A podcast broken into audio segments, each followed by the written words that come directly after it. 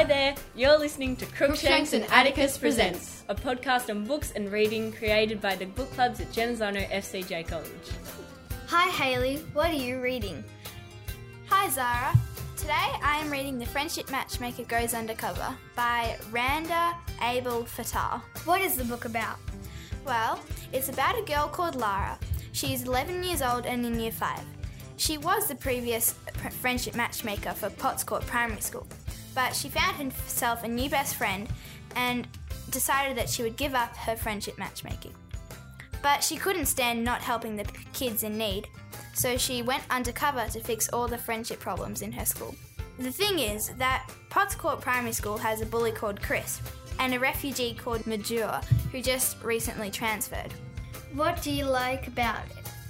Well, I like that it's really relatable and the drama and the real life situations. Who would enjoy reading this book?